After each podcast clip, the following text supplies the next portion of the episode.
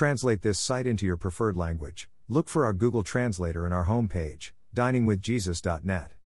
Traduce este sitio en tu idioma preferido, busca nuestro traductor de Google en nuestra página de inicio va, diningwithjesus.net. Pastor Chris White says to all of you, Good morning, my friends. These are today's verses.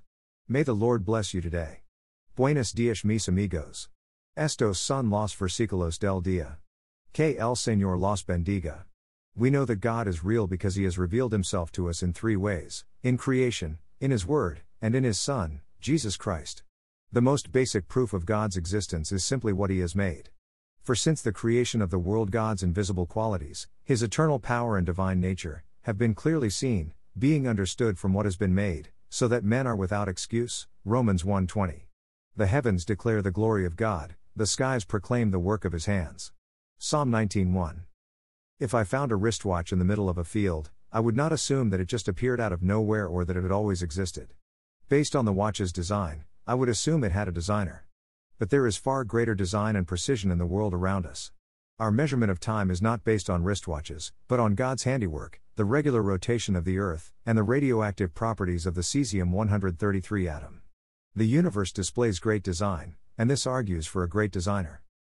If I found an encoded message, I would seek out a cryptographer to help break the code. My assumption would be that there is an intelligent sender of the message, someone who created the code. How complex is the DNA code that we carry in every cell of our bodies? Does not the complexity and purpose of DNA argue for an intelligent writer of the code? Not only has God made an intricate and finely tuned physical world, he has also instilled a sense of eternity in the heart of every person. Ecclesiastes 3:11. Mankind has an innate perception that there is more to life than meets the eye, that there is an existence higher than this earthly routine. Our sense of eternity manifests itself in at least two ways lawmaking and worship. Every civilization throughout history has valued certain moral laws, which are surprisingly similar from culture to culture. For example, the ideal of love is universally esteemed, while the act of lying is universally condemned. This common morality, this global understanding of right and wrong, points to a supreme moral being who gave us such scruples.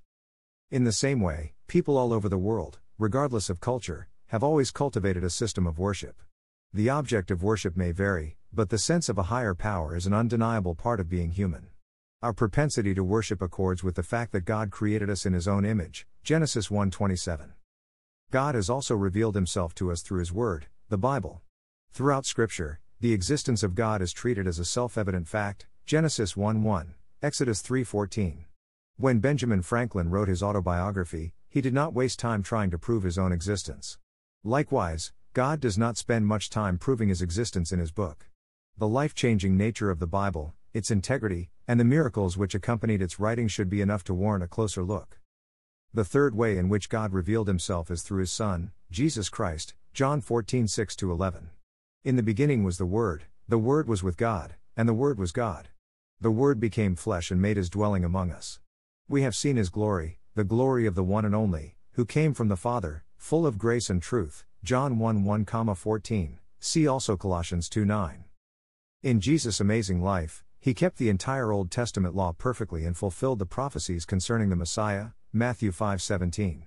He performed countless acts of compassion and public miracles to authenticate his message and bear witness to his deity. John 21 24 25.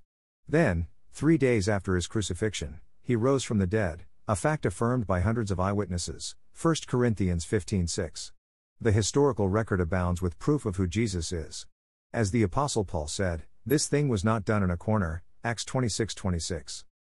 We realize that there will always be skeptics who have their own ideas concerning God and will read the evidence accordingly. And there will be some whom no amount of proof will convince. Psalm 14:1.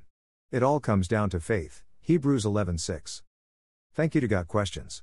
Copyright 2002 to 2019.